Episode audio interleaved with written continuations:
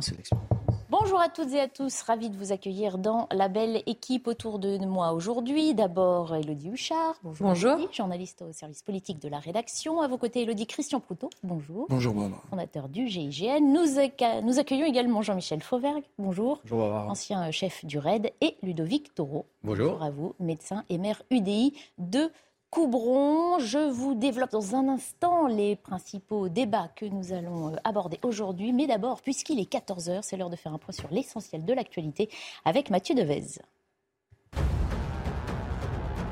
François Braun évoque un possible retour du masque obligatoire. Mon bras ne tremblera pas sur le ministre de la Santé face à la hausse des cas de Covid-19 et des hospitalisations. Il lance un appel solennel à la vaccination et reconnaît que la campagne actuelle ne fonctionne pas. L'hôpital de Versailles, visé par une cyberattaque, elle a eu lieu hier soir et perturbe fortement l'activité du centre hospitalier situé dans les Yvelines. L'accueil des patients est par conséquent limité, le système informatique a été coupé et une cellule de crise a été ouverte. L'Iran annonce la fin de la police des mœurs. Cette unité avait commencé ses patrouilles en 2006 avec l'objectif de faire respecter le code vestimentaire dans le pays. La police des mœurs est notamment à l'origine de l'arrestation de la jeune Massa Amini, une kurde iranienne arrêtée pour un voile mal porté et sa mort en détention le 16 septembre a provoqué une vague de contestation qui perdure depuis près de trois mois. Enfin, on termine ce journal avec le décès du Français Patrick Tambay. L'ancien pilote de Formule 1 est mort des suites d'une longue maladie à l'âge de 73 ans. Il souffrait de la maladie de Parkinson. Le Français a remporté deux grands prix au volant d'une Ferrari. Il a également couru pour les écuries McLaren et Renault.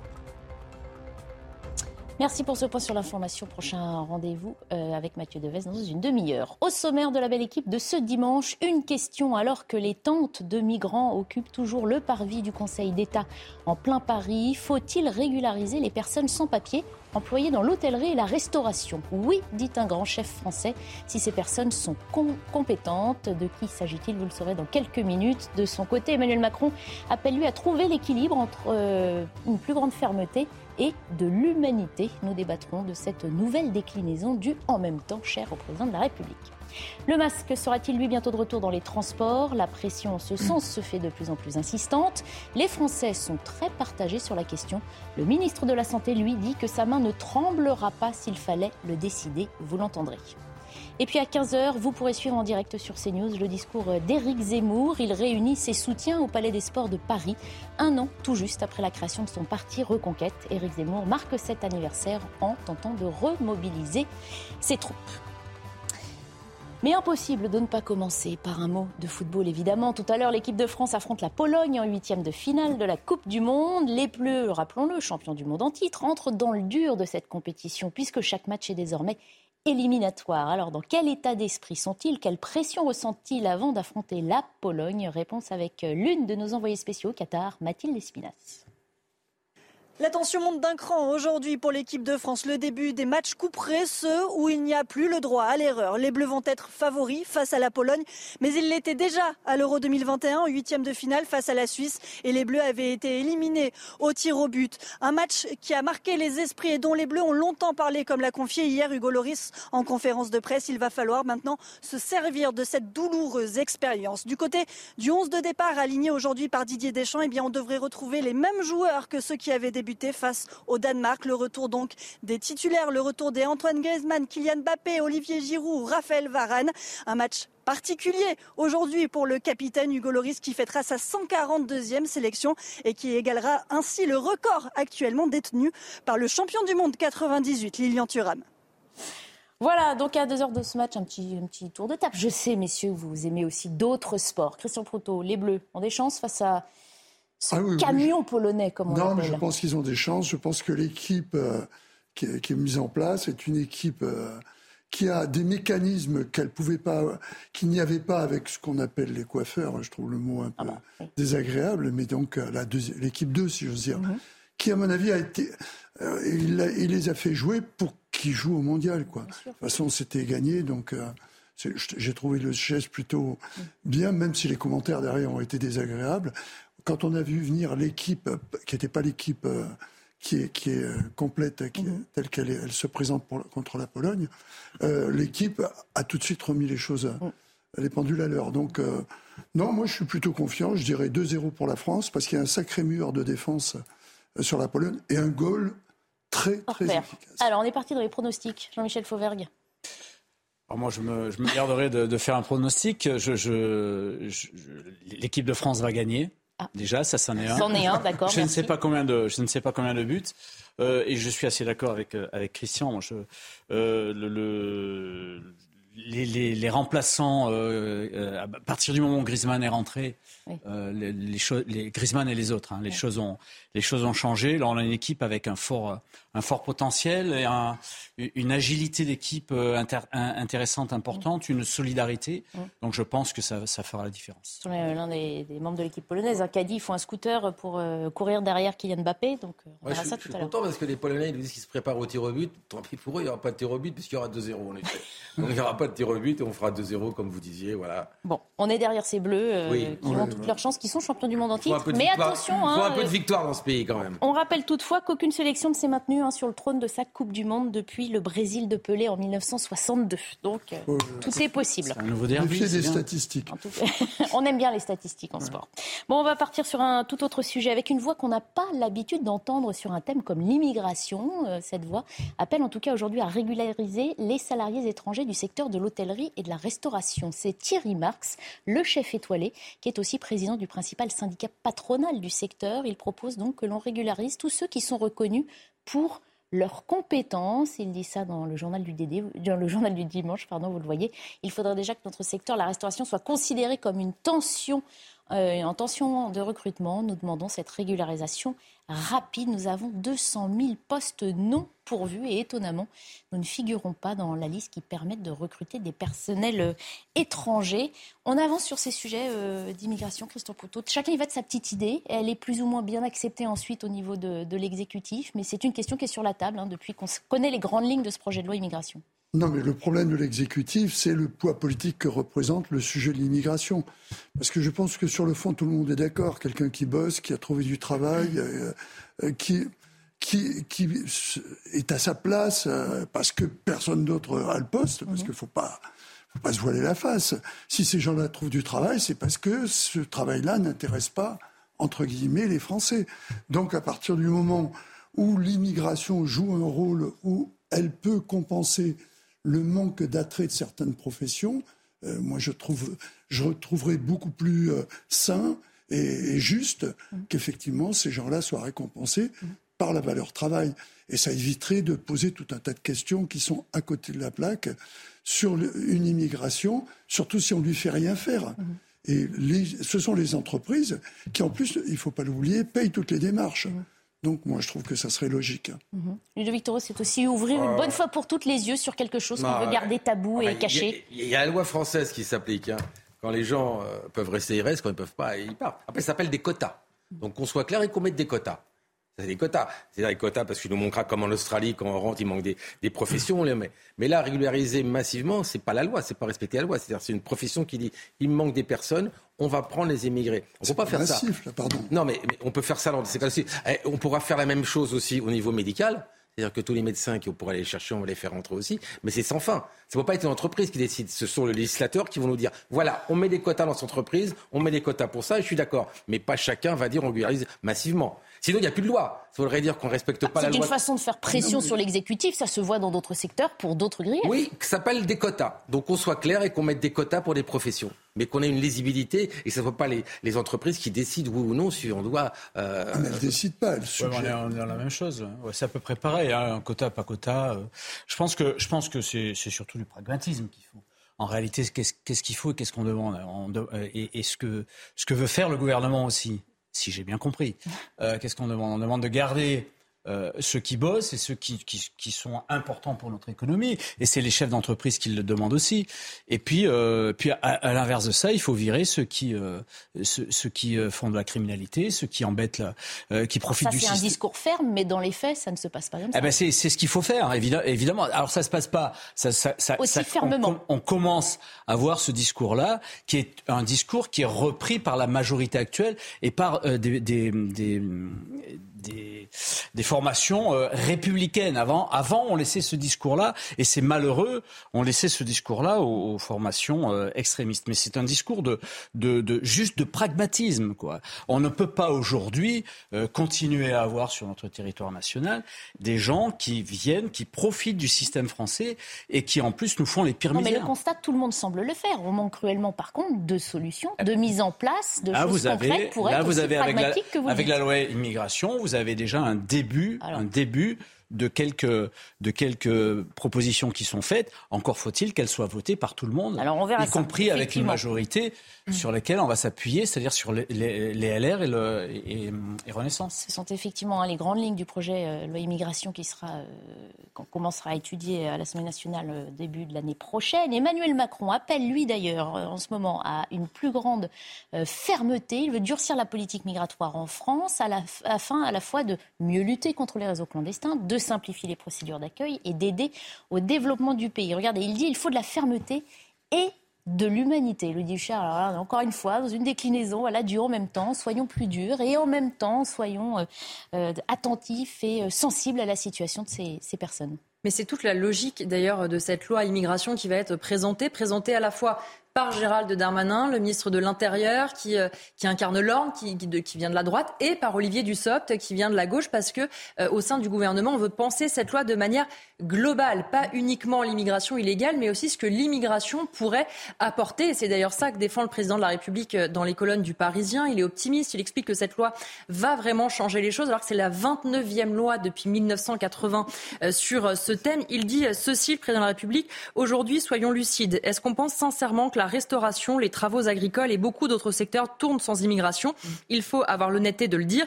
La réponse est non. C'est ce dont on était en train de parler. C'est quand même un aveu d'échec pour le gouvernement parce que ce que vous disiez, c'est que si on nous explique qu'on a d'autres choix que de recourir à de la main-d'œuvre étrangère alors qu'il y a du chômage, ça veut dire que c'est parce que finalement, on n'arrive pas à remettre les gens sur le chemin du travail. C'est aussi pour ça que dans cette interview, Emmanuel Macron parle de l'assurance chômage qui a été modifiée pour rappeler qu'il engage aussi les Français à retourner euh, au travail. Il dit aussi ceci, nous avons un modèle généreux, mais on doit mettre des barrières à l'entrée car on ne peut pas accueillir tout le monde. Une fois de plus, c'est du en même temps. On doit être généreux. Il donne quelques gages à la gauche. On va essayer de mieux intégrer euh, ce qu'on accueille à la fois par le travail, par la maîtrise de la langue et en même temps, une fois de plus, il dit quand même à la droite, attention, on va pas accueillir tout le monde, on va mettre des garde-fous. Et puis effectivement, on voit qu'il veut marcher sur ses deux jambes.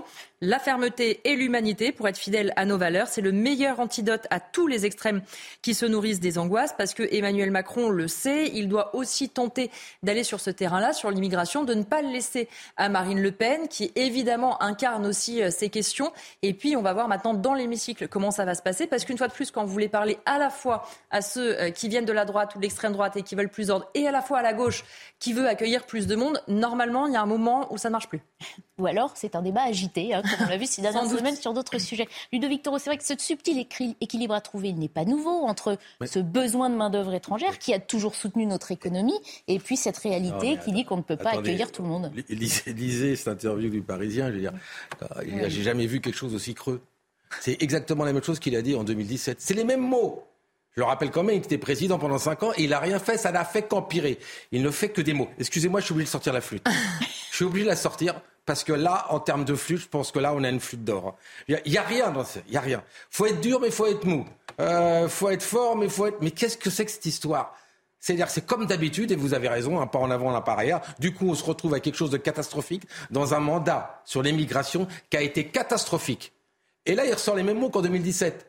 Il croit que les citoyens ne voient rien, ils ne voient pas la réalité, ils ne voient pas les bateaux, ils ne voient pas les morts dans la Manche. C'est une blague. Donc qu'il arrête de faire des mots. Et on va faire une loi, il a une tous les 17 mois. Ah ça c'est bien. Quand ça va pas, on sort une loi. Cette pays c'est comme ça. Avec des gens qui peuvent pas l'appliquer parce qu'on n'a pas assez de juges. Donc à un moment, monsieur, euh, monsieur le Président, s'il vous plaît, arrêtez de sortir vos discours de 2017. D'abord, ils n'ont aucune crédibilité parce que vous êtes dans l'échec.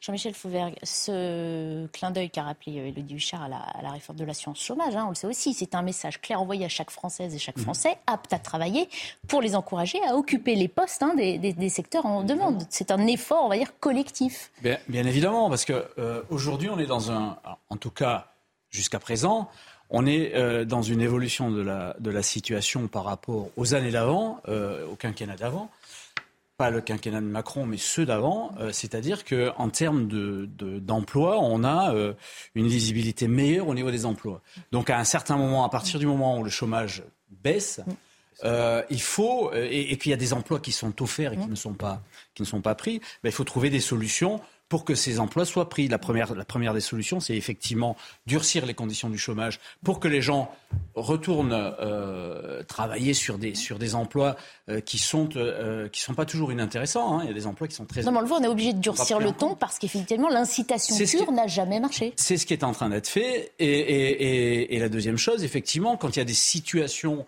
en nombre limité, euh, pas plus de 10 000 ou 15 000 en, France sur des, des, étrangers qui sont en situation irrégulière et qui travaillent aujourd'hui. Et à partir du moment où les entrepreneurs demandent à ce qu'on les, ce qu'on les, qu'on, qu'on, voit ce problème-là, on ne peut pas ne pas le voir. Donc ça, c'est quelque chose qui me semble important. Maintenant, sur la, sur, euh, sur la loi dans l'immigration, il y a un certain nombre d'avancées euh, qui me semblent, moi, importantes par rapport aux autres lois qui ont, qui ont été faites avant. Par exemple, quand on dit euh, ne, ne, pas donner, ça semblait assez logique, mais c'est pas fait.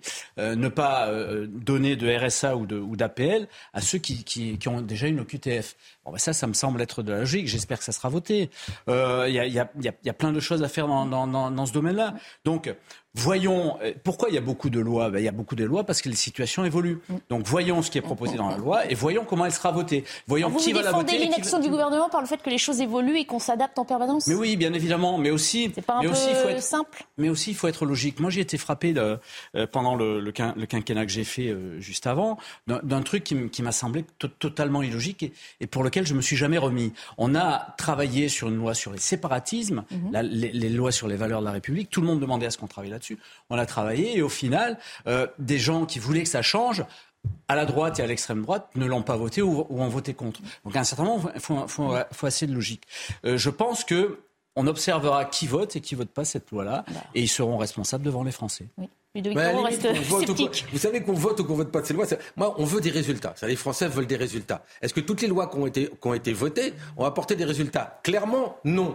Bon, vous me dites que cette loi va être super, on va bien voir. Mais on verra à N plus 1 si vraiment il y a des résultats. Il y a tout à remettre en place. Soyons courageux et, les parlementaires, vous mettez les quotas dans des professions bien précises. Point final. Les OQTF, c'est terminé. D'accord? Parce que, excusez-moi, on ne peut pas continuer comme ça à parler d'immigration sans parler d'OQTF qui ne bougent pas et qui sont toujours à 9%. Eh, expliquez-nous, Ludovic, comment euh, une politique de quotas, je suis assez d'accord avec ça. Hein, bah, c'est ce que vous demandez. Une politique de quotas va empêcher les étrangers en situation irrégulière de venir chez nous et l'immigration massive. Non, non, non. Parce qu'on va leur dire, attendez, là, vous venez pas, compris. vous venez pas, il n'y a plus de quotas, on est au bout des quotas, monsieur, vous venez pas. Vous me dites, vous me dites dans certaines préfectures. QTF et quotas, ça n'a rien à voir. Ça n'a rien à voir. Je ne parle pas de QTF, moi. Non, mais comment les étrangers qui sont dans leur pays et qui veulent venir en France, non, mais les demandes se font dans le pays. Attendez. Vous allez leur dire un certain moment, non, non, mais venez plus parce qu'on n'a plus les quotas. Non, non, vous n'avez pas compris. Non, non, non. Quand vous mettez des quotas, vous travaillez avec le pays. Et donc les demandes se font dans le pays. Comment vous les pas les gens. Le Mali. Mais attendez, c'est votre problème. Ceux qui sont au pouvoir, je suis pas. Attendez, ça s'appelle la politique étrangère. au pouvoir, Ludovic. Bah, mais comment voulez-vous Vous avez fait un mandat et vous défendez euh, la politique actuelle. Comment voulez-vous Ce que je vous dis, je sais pas moi. Écoutez, on n'est pas au pouvoir. Vous avez été au pouvoir. Si vous n'arrivez pas à avoir de relations. Aussi, vous y avez été. Ça fait très longtemps. Je vous dis aujourd'hui que la politique étrangère est principale. Vous pouvez me prêter votre flûte que je vous la mette. Non. Non, non, c'est pas de la flûte, c'est la réalité parce que les Français sont confrontés tous les jours à l'immigration. quand même. Hein. Ah bon, parce qu'on s'est amélioré sur l'immigration en 5 ans? Non, mais vous, vous avez pas fait grand-chose. Mais, Dites-moi oui ou non. Répondez à ma question, le quota, c'est bien beau de dire. Mais c'est ce que vous faites là mais c'est ce que vous faites quand vous dites que. C'est bien beau de balancer des mots. Mais non, je balance pas des mots. Je vous les explique. Alors, puisque vous n'avez pas compris, je vous explique. Vous venez de me dire aujourd'hui qu'il manque dans certaines professions des gens. Ça s'appelle, et des quotas. On va les faire entrer pour prendre cette profession. C'est toujours fait. Mais la demande, la demande, mais la demande se fait dans le pays d'origine avec acceptation. Après, on rentre pas d'une façon illégale. Mais en quoi ça vous arrête l'immigration irrégulière, ça, qui passe de partout mais Ah mais attendez, vous me dites ça, c'est vous qui n'avez pas bloqué. Regardez Frontex, il y a même plus de directeur. Le pauvre, il a été. Hein. Oui, mais, euh, la politique d'immigration est européenne. Vous l'avez voulu majoritairement. Il n'y a que sur l'économie qu'on peut dire quelque chose. Donc je vous dis que Frontex a été viré et qu'il n'y a plus du tout de frontières. Non, vous n'êtes pas convaincant, Moi, bah, c'est sûr s'il vous plaît, prêtez-moi votre flûte. Non, vous savez pas en jouer. Euh, de la fermeté, en tout cas, c'est aussi ce qu'exprime aujourd'hui la mairie de Cannes au sujet des suites de l'affaire dite de la mamie agressée. Souvenez-vous, cette nonagénaire sauvagement attaquée dans la rue par un adolescent de 14 ans. Le père de ce garçon a depuis été euh, privé de sa place sur le marché de la ville, la Boca, et il s'en est plaint dans la presse. Et le dit la mairie, hein, qui dans un premier temps n'avait fait aucun commentaire, a finalement décidé aujourd'hui de sortir de son silence. Oui, parce que euh, c'est euh, effectivement le, cabinet du maire de David Isnar euh, de Cannes qui fait parvenir un communiqué, puisque vous le disiez, le père de cet adolescent s'est plaint. Il cherche quelque part un petit peu le maire, et ben, on peut le dire dans ce communiqué qu'il l'a trouvé. la mairie de Cannes qui précise plusieurs choses. Il faut que sa situation soit mise sur la place publique. Elle est donc la suivante. Il n'y a qu'une victime dans ce dossier, c'est effectivement la femme dont vous avez parlé. Et voilà ce qui est reproché à la famille. L'adolescent a été expulsé plusieurs fois des collèges où il est passé. Il a insulté une fois un adulte, agent de l'éducation nationale et a blessé un élève avec un objet dangereux. Un signalement avait été fait pour information préoccupante transmise en 2019 par son établissement. La famille est également euh, connue de la caisse d'allocation familiale des Alpes-Maritimes. Elle doit rembourser 61 000 euros parce que le père avait oublié de déclarer l'une de ses activités. Ils reviennent ensuite sur le fait qu'ils se plaignent de perdre cette place au marché qui, nous dit la mairie, euh, n'était euh, attribuée que très peu de temps, une demi-journée par semaine, et donc il n'est pas privé de l'intégralité de son activité. Et puis il y a une phrase aussi qui retient notre attention. Les parents sont responsables de leurs enfants mineurs et cette notion doit avoir un sens concret, dit le cabinet du maire qui précise aussi qu'ils ne céderont à aucune menace et aucune pression. C'est un débat qu'on a beaucoup eu sur est-ce qu'il faut punir les parents, est-ce qu'il faut aussi s'en prendre aux parents. On voit que le maire de Cannes, sur cette affaire, sur laquelle d'ailleurs il s'était euh, exprimé plusieurs fois, veut aussi en faire un exemple et veut aussi rappeler euh, euh, le pédigré, si je puis dire ainsi, de cet adolescent et de la famille, puisqu'effectivement on avait cru comprendre que ce monsieur voulait se présenter comme une victime qu'on privait de l'intégralité de son activité et on se rend compte via ce communiqué que les choses ne sont pas si simples que la question est cruciale. Un certain maire, euh, d'ailleurs, hein, prennent ces, décisions hein, de, pénaliser des familles pour les actions de leurs enfants. Est-ce que c'est une mise au point qui était nécessaire, Ludovic ah, de la part de la mairie? Surtout que ce n'est pas que, l'enfant qui est hors la loi c'est les parents qui sont hors la loi. Oui, C'est-à-dire que là, il y a des parents qui sont hors la loi qui doivent 18 000 euros à la CAF. 61 000. 61 000 euros à la CAF. Excusez-moi, excusez-moi du peu, mais il va falloir les rembourser mm. et, les condamner. Parce qu'il ne faut pas seulement rembourser, il faut aussi condamner les gens qui profitent de nos systèmes sociaux. 61 mm. 000 euros, excusez-moi, c'est pas 50 euros. Donc voilà, donc les deux, il y en a un qui est coupable, le fils, et le père est coupable aussi. Disons pas exemplaire, hein, en tout cas. Ah bah c'est qu'on puisse dire. Sur la responsabilité des parents, euh, Jean-Michel Fauvergue, c'est un... 100% d'accord avec, avec, le maire de Cannes. Ça ne doit pas rester tabou euh, dans, finalement dans aucune commune, peu importe le euh, bord politique, c'est du bon sens C'est quand même une, certaine logique. Nous, on a, on a été, on a grandi avec ça. Nos, parents étaient responsables de nous. Nous, nous, étions, nous sommes responsables de nos enfants, ou nous étions responsables de nos enfants quand ils étaient mineurs. nos enfants sont responsables de, de leurs enfants. Donc arrêtons, arrêtons à un certain moment. Il est le, le, le maire de c'est le maire de Cannes. Hein. le maire de Cannes, a, euh, euh, David Isnard, a, totalement, totalement raison dans ce domaine-là. Continuons comme ça, bien, bien évidemment. Et pourtant, il, il passe aux yeux d'autres maires comme un dangereux radical aussi. Hein. Certains disent qu'il est inacceptable de toucher au porte-monnaie ou aux intérêts des parents. Est-ce qu'il y a autant de maires que ça, à part peut-être du côté LFI, du côté euh, écologie les Verts? Est-ce qu'il y a autant de maires de ça qui, qui s'opposent à la, à la décision? Non, je pense que tous les maires sont confrontés à ces problèmes-là. Moi, vous savez, euh, en, tant que député, euh, quand, j'étais député, on était très proche des maires et on voyait que les, les, maires sont très proches de ces problèmes-là. Mmh. Et, oui, mais ils disent souvent manquer de moyens pour justement ah, essayer ça, de faire autre chose, oui, euh, effectivement. C'est autre chose. Mais là, mais là c'est juste un. Là, là dans, en l'espèce, hein, c'est juste une décision. Il n'y a pas, pas d'histoire de moyens dans ce domaine-là. C'est une, décision. Et c'est une décision que l'on doit appuyer concernant la Quand on parle des moyens, c'est aussi, Christophe Pourtot, parce qu'on parle souvent de supprimer les allocations familiales pour certaines familles.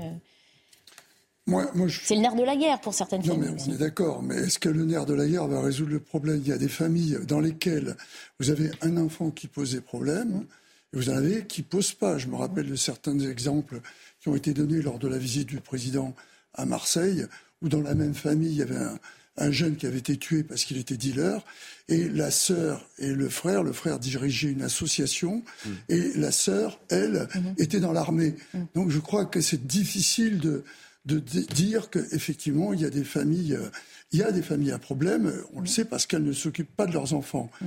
Mais dire qu'il euh, va y avoir une espèce de, euh, de mesure coercitive en supprimant une place de marché à quelqu'un qui doit 60, 61 000 euros, euh, c'est pas très cohérent si on veut qu'il paye. Moi, c'est la question que je me pose. Il y a, Après, euh, je, je, connais pas le dossier. Mhm. C'est l'explication que je donne le maire. Et c'est assez compliqué pour les maires mhm. pour que je ne veuille pas m'en mêler. Alors moi, je vais m'en mêler. Je vous donne un exemple. C'est-à-dire qu'il y a des centres de loisirs où on se rend compte que les parents ne payent pas. On fait une relance, deux relances, trois relances on leur dit qu'ils peuvent voir le CCRS s'ils viennent pas. Et bah après, j'arrête le centre de loisirs. Parce que si c'est pas eux qui payent, c'est le voisin qui paiera. Donc vous refusez à l'enfant d'entrer Bon, pour la cantine, non, parce que les, enfants doivent manger, mais pour les centres de loisirs, je suis désolé. En plus, il y a souvent un par ou deux qui restent à la maison, donc c'est clair. Mm. C'est qu'à un moment, si on touche pas au portefeuille ou à quelque chose, il n'y a pas de limite. Mm. Non, mais. Est-ce que vous voyez une amélioration de la situation Oui, parce, que, c'est une chose d'être répressif. Derrière, il faut que. Oui, parce qu'on leur dit écoutez, on vous donne un rendez-vous en mairie, on va voir votre côté un peu financier, mm. mais on se rend compte qu'en fait, le côté financier ne pose pas de problème, en fait c'est que tout simplement, ils essayent, comme, comme là, on essaye. Mais à un moment, il faut arrêter d'essayer. Et si vous ne mettez pas un coup près à un moment, eh ben, écoutez, c'est les autres qui payent. Hein, parce que l'argent... moi, je suis tout à fait d'accord, tant que c'est fait avec discernement. Mais le problème de la jeunesse dans les banlieues, et pour les mairies, parce que c'est les mairies qui sont au premier rang des difficultés que l'on rencontre et que l'on on n'arrête pas de constater tous les jours entre les bandes et le reste. Il faut avouer que le, rôle des centres de loisirs mmh. est hyper important parce que les jeunes on les occupe, ils sont encadrés, ils font quelque chose, et c'est peut-être les sortir de. Euh, mais effectivement, il y a du cas par cas, j'imagine. Ah ben, il y a du cas par cas, mais mais quand l'État donne de moins en moins de dotation globale de fonctionnement aux villes, il n'y a plus la marge de donner aux autres qui n'ont pas d'argent. C'est ça la vraie problématique. je crois qu'il faut ah, faire. Alors, Elodie Huchard voulait euh, nous apporter un autre éclairage. Oui, ça rappelle une phrase qui est prononcée euh, Gérald Darmanin, ministre de l'Intérieur, quand il y avait eu euh, une agression pendant le confinement sur la dalle de Beaugrenelle, une terrible agression. Mais il avait dit, au détour d'une interview, je crois, ça pose aussi la question de la responsabilité des parents. Qu'est-ce que faisaient des jeunes qui n'étaient pas censés sortir avec des barres de fer, etc. C'est vrai qu'on demande souvent beaucoup à l'État, à l'éducation nationale, etc. Mais à un endroit où l'État ne peut pas tous, et sans doute aussi au sein de ces familles, même si je suis d'accord avec vous, c'est pas parce qu'un enfant pose problème que toute la famille est dans ce cas. Mais là, on a clairement quand même un papa qui se fait passer euh, pour une victime alors que son fils a agressé euh, très lâchement et très violemment une personne de 89 ans. Quand même. D'ailleurs, la dénonciation de, du positionnement des parents, c'est quelque chose d'intéressant. Euh, de, dire, non, c'est pas que le, que le maire arrive à dire, non, c'est pas comme ça que ça s'est passé. Moi, je vais vous expliquer comment ça s'est passé. Mm. Et non seulement l'enfant est, pose de problèmes, mais aussi il y a la famille qui mm. pose de problèmes. Ça, il faut le dire, et il faut le dire de plus en plus. Et je pense que les maires sont au bon endroit et au bon moment pour, pour, euh, pour être ça, parce qu'ils sont près des... Ils sont, ils sont près de, euh, Moi, je reviens à la famille, excusez-moi. Comment un enfant de 12-13 ans sort à 1h du matin avec un marteau mm. Excusez-moi, à mon époque, euh, on ne sortait pas avec un marteau. Ça, c'est une évolution qui s'est fait progressivement, mais qui est insupportable. Dans les parents voient hein, bien que l'enfant, il n'est pas là à minuit, à 13, à 13 ans, excusez-moi. Mm. On va pas mettre des couvre-feux partout pour les enfants, ça serait, ça serait pas terrible, mais néanmoins, ça serait les parents de mettre des couvre-feux, qui me paraît une normalité. On s'arrête quelques minutes et puis on reprend nos débats dans un instant dans La Belle Équipe. À tout de suite. Il est bientôt 14h30. Restez avec nous dans un instant. Nous reprenons nos débats. On s'arrête d'abord sur l'essentiel de l'actualité avec un journal de Mathieu Devez. Un nouveau plan pour lutter contre les trafics de tabac. Le ministre des Comptes publics, Gabriel Attal, dévoilera demain un plan de trois ans. Parmi les mesures phares, le déploiement d'une dizaine de camionnettes équipées de scanners à rayon X, capables de passer au crible un véhicule en une minute. Selon les, statistiques publiées par les douanes, plus de 600 tonnes de tabac de contrebande ont été saisies cette année. Plus de 78 millions d'euros de promesses de dons pour le Téléthon. Cette 36e édition s'est achevée après 30 heures de programme. Un niveau de promesses de dons supérieur de près de 4 500 000 euros à celui enregistré l'an passé. Les dons peuvent encore être réalisés jusqu'au vendredi 9 décembre par téléphone au 36 37 ou sur Internet. Et puis l'Iran annonce la fin de la police des mœurs. Cette unité avait commencé ses patrouilles en 2006 avec l'objectif de faire respecter le code vestimentaire dans le pays. La police des mœurs est notamment à l'origine de l'arrestation de la jeune Massa Amini, une kurde iranienne arrêtée pour un voile mal porté. Sa mort en détention le 16 septembre a provoqué une vague de contestation qui perdure depuis près de trois mois. Et on revient sur euh, l'actualité sportive du jour. Les Bleus qui affrontent la Pologne pour les huitièmes de finale de la Coupe du Monde de football. Les Bleus, champions du monde en titre, on le rappelle. Ils entrent dans le dur de la compétition comme les autres équipes d'ailleurs, puisque chaque match, rappelons-le, est désormais éliminatoire. Alors, ces Bleus de Kylian Mbappé qui affrontent la Pologne de Lewandowski. Quelle pression, quelle ambiance autour d'eux. Celui qui sait, c'est Jacques Vendroux qu'on retrouve en direct du Qatar. Bonjour euh, Jacques Vendroux, merci de nous apporter votre éclairage Alors, quid de cette pression sur les épaules de Bappé, pilier de l'équipe, hein, 23 ans, et qui a déjà marqué 3, 3 buts en 3 matchs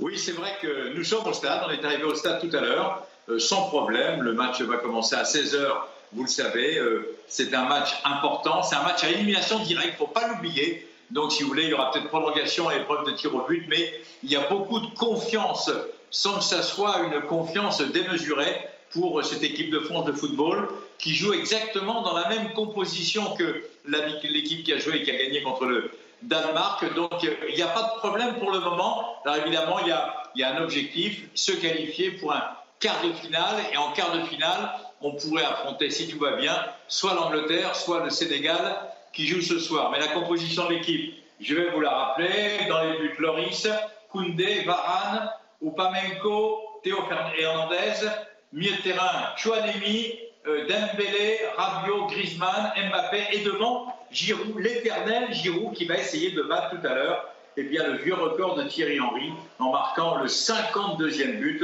de sa carrière et il serait le meilleur buteur français de tous les temps. Il a battu Platini, il a battu Zidane, il a battu tout le monde. En tous les cas, Giroud, on compte beaucoup sur lui et on compte beaucoup aussi sur Hugo Loris.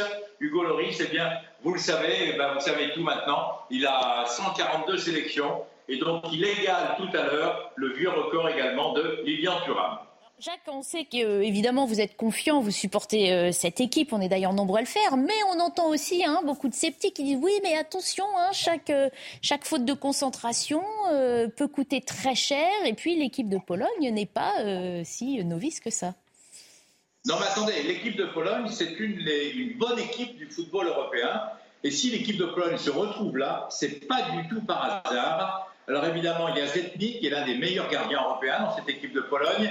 Il y a surtout, surtout, eh bien, Lewandowski, qui est l'avancante de Barcelone, mais qui a été longtemps l'avancante du Bayern, qui est l'un des meilleurs buteurs de tous les temps. Je crois qu'il a marqué plus de 650 buts dans les différents clubs où il a joué et la sélection nationale. C'est le capitaine, c'est un renard des surfaces. Cet homme est dangereux pour nous et il faudra le surveiller. Surtout pas de complexe supériorité pas du tout, euh, il ne faut pas s'imaginer une seule seconde qu'on va gagner tranquille. J'espère qu'on va gagner parce que c'est bien quand même de supporter l'équipe de France, mais il faut être objectif et savoir vraiment que cette équipe de France de football a la possibilité. Mais attention aux Polonais, ils sont dangereux, ils savent merveilleusement bien défendre leur point fort. Oui. Pas, restons, euh, restons modestes. Merci beaucoup euh, Jacques Vendroux. Bon match euh, à vous. On suivra vos analyses évidemment à la suite de la rencontre. On va changer de sujet sur le plateau. Alors que le pays est touché par une triple épidémie, grippe, bronchiolite et Covid qui revient en force, les autorités sanitaires s'inquiètent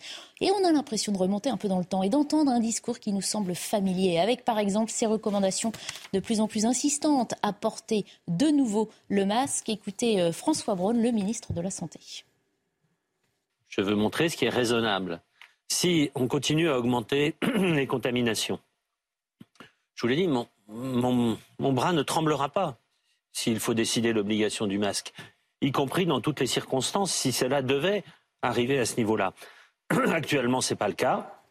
Voilà, on sait d'ailleurs hein, que euh, les appels se multiplient hein, pour recommander la prudence. Regardez euh, ce qu'en pense Brigitte Autran. Elle est présidente du COVARS, le comité de veille et d'anticipation des risques sanitaires. Elle dit que face à la recrudescence, il faut renforcer le port du masque, tout comme les gestes barrières et la vaccination. C'est vraiment désolant, dit-elle, vous le voyez, que les Français ne se vaccinent pas ou pas assez. Et ça, Ludovic Toro, on le sait, hein, c'est le cas pour la Covid, c'est aussi le cas avec la grippe. Hein. Euh, en cette saison, on est en retard pour se faire vacciner. Est-ce que ça, c'est pas l'effet néfaste de la crise Covid qui fait qu'on est de plus en plus prudent et douteux euh, La faute à qui Si la vaccination marche pas, bien au ministre de la Santé. On a toujours d'accuser les Français. Il faut faire de la pub, il faut expliquer. Mais je suis désolé, nous, ça fait un mois et demi, depuis un mois et demi dans les cabinets médicaux qu'on voit monter le Covid, d'accord, régulièrement. Et, et, on savait que la grippe allait arriver, la bronchiolite, parce qu'on n'a plus de masque. Est-ce qu'il y a eu quelque chose qui a été fait au niveau hospitalier? Rien. On est à peu près la même chose qu'au début du Covid, c'est-à-dire on ne prend jamais des leçons de ce qu'on a vécu. Donc aujourd'hui, je vous le dis, euh, les hôpitaux sont pleins. Et on est en début de crise de ces trois, virus. Et de toute façon, si on ne fait pas quelque chose rapidement, quel que soit en vaccination en masque, les hôpitaux ne pourront plus vous prendre. Allez dans les hôpitaux, regardez les enfants maintenant qui sont dans les, dans les brancards en temps c'est plus possible.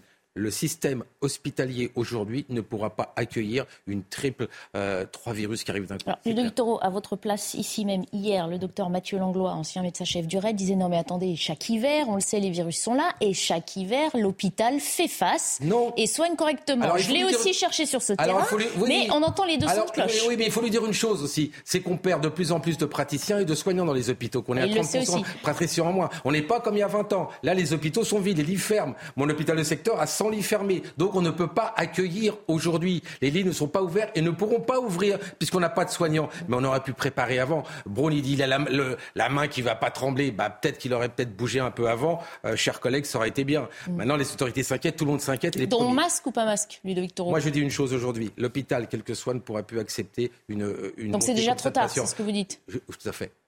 On ne sait pas préparer les choses. Il n'y a rien de secret dans, la virologie et dans les virus. On sait que la grippe vient chaque année, il y a 15% de vaccination en moins.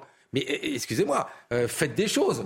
Quand vous avez vacciné, il n'y en a que 10% qui devraient être vaccinés qui ne le sont pas au-dessus de 60 ans avec des comorbidités. Et ces gens-là vont finir à l'hôpital. C'est pour ça qu'il y a un taux aujourd'hui euh, d'occupation des lits qui va sans cesse en augmentant. Oui, il y a aussi quelque chose qui m'a extrêmement marqué, hein, c'est de savoir que le vaccin contre la grippe n'est pas obligatoire pour les soignants. Quand on sait la crise que ça pose et la polémique qu'il y a par rapport à la vaccination Covid des personnels soignants, faut-il la réintégrer ou pas, le fait que la grippe ne soit pas un vaccin obligatoire, je trouve que ça ajoute un petit peu plus à la confusion que beaucoup de Français peuvent ressentir. Non, mais bien évidemment, mais J'adore la formule consistant à dire, euh, mais qu'est-ce qu'on a fait avant? S'il y a 20 ans, puisque c'est le, le, nombre d'années qui était, qui était évoqué euh, euh, par M. Ludovic Toro, on n'avait pas mis en place la RGPP, on n'aurait pas perdu autant d'effectifs que l'on en a perdu, tout, mhm. corps, tout corps confondu. Il faut pas police, en plus les corps régaliens dont on, on sait que l'on a besoin, que ce soit les hôpitaux. Je parle même pas de la suradministration de l'hôpital au prétexte de le rendre rentable. On a vu le résultat. Pour en revenir à la question que vous posiez sur le port du masque, euh, à, cette place il y a quelque temps, déjà le professeur McGarban disait que c'était pas forcément indispensable, mais au moins ça rappelait à, tout le monde. De toute façon, on a tout entendu à propos du masque, hein, de qui que ce soit. Une maladie.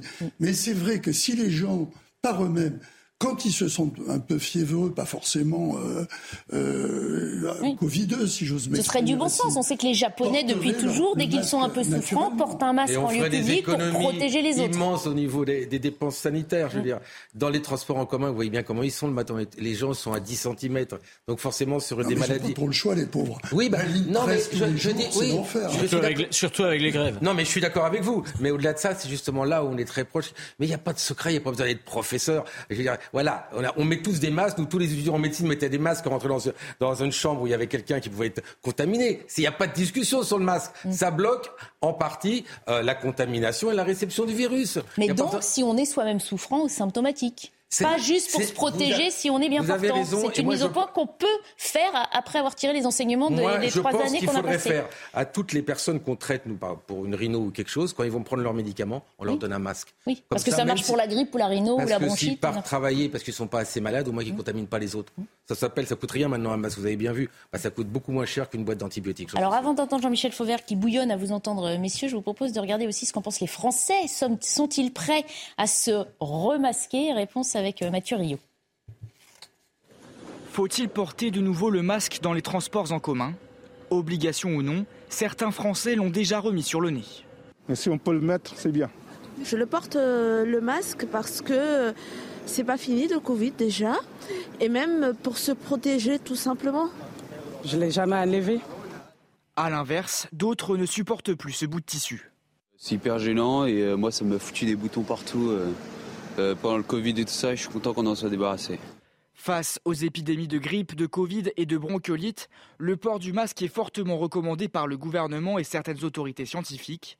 C'est le cas d'Yves Buisson, président de la cellule Covid à l'Académie nationale de médecine. C'est la seule méthode pour empêcher la circulation, la transmission, pour diminuer l'impact de cette triple épidémie. Il n'y a que des mesures euh, barrières et le masque. La preuve de l'efficacité de ces mesures, c'est que pendant l'hiver 2020-2021, euh, c'est-à-dire le premier hiver de la pandémie de Covid-19, il n'y a pas eu de grippe, il n'y a pas eu de gastroentérite, il n'y a pas eu ou très peu de bronchiolite. À l'approche des fêtes de fin d'année, le professeur incite aussi les plus fragiles à se faire vacciner. Alors attention, je voudrais préciser, remettre le masque peut-être, mais encore faut-il le porter correctement. On a vu en tout début du reportage hein, cet homme qui dit bah oui, il faut le remettre, sauf que lui-même ne l'avait pas sur le nez. Euh, voilà, donc on sait aujourd'hui que les Français sont assez partagés sur la question, Jean-Michel Fauvergue. On ne sait pas s'ils sont prêts à faire encore de nombreux efforts.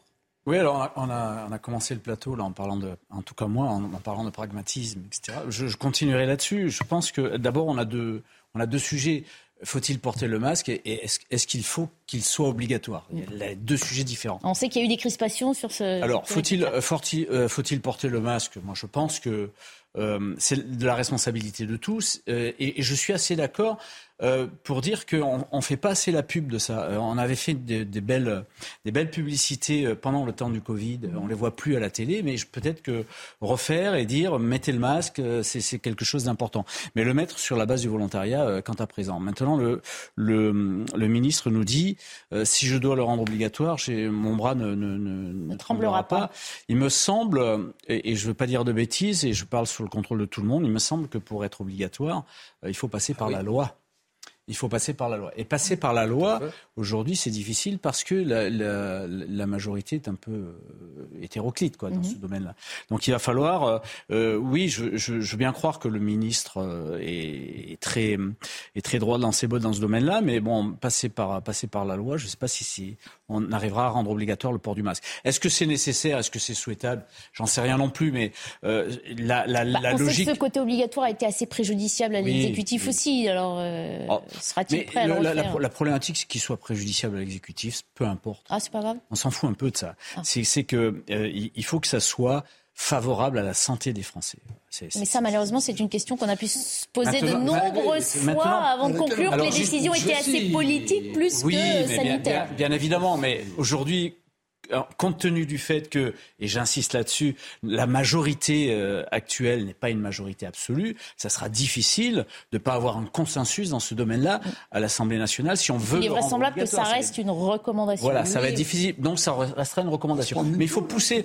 Mais là où je suis d'accord avec, euh, avec Ludovic, c'est qu'il faut pousser là-dessus. Il faut leur dire écoutez, oui, c'est important de mettre le masque. Oui, c'est important aussi de se vacciner. Oui, c'est important de faire. Voilà, on a, on a fait un Covid assez dur avec des messages assez durs. Euh, disons aux Français que là, pour euh, décembre et janvier, porter le plus souvent possible le masque. Voilà comment il faut présenter pour laisser nos hôpitaux pouvoir accepter d'autres pathologies. Parce qu'on déprogramme aujourd'hui. Hein. On est en train de déprogrammer des opérations encore. Donc, si vous voulez, pour permettre à nos soignants de soigner toutes les pathologies au-delà du virus, portez, s'il vous plaît, quand vous pouvez les masques. Mais ça paraît très compliqué d'obliger aux gens. Et puis, vous avez vu. Oui, jusqu'à un soir. Vous avez vu qu'à la fin du, euh, dans votre document, et c'est confirmé par, par Ludovic qui est, qui est médecin, il n'y a pas eu d'épidémie de, bronchiolite pendant qu'il y avait le, bah le, port du masque. Donc c'est le c'est l'exact. raison. Et comme il n'y en a pas eu, ça va grimper d'un seul coup. est ce que je veux dire? Parce que les virus, ils cherchent à se multiplier. le masque est efficace. Mais oui. Le masque est efficace lorsqu'on est malade.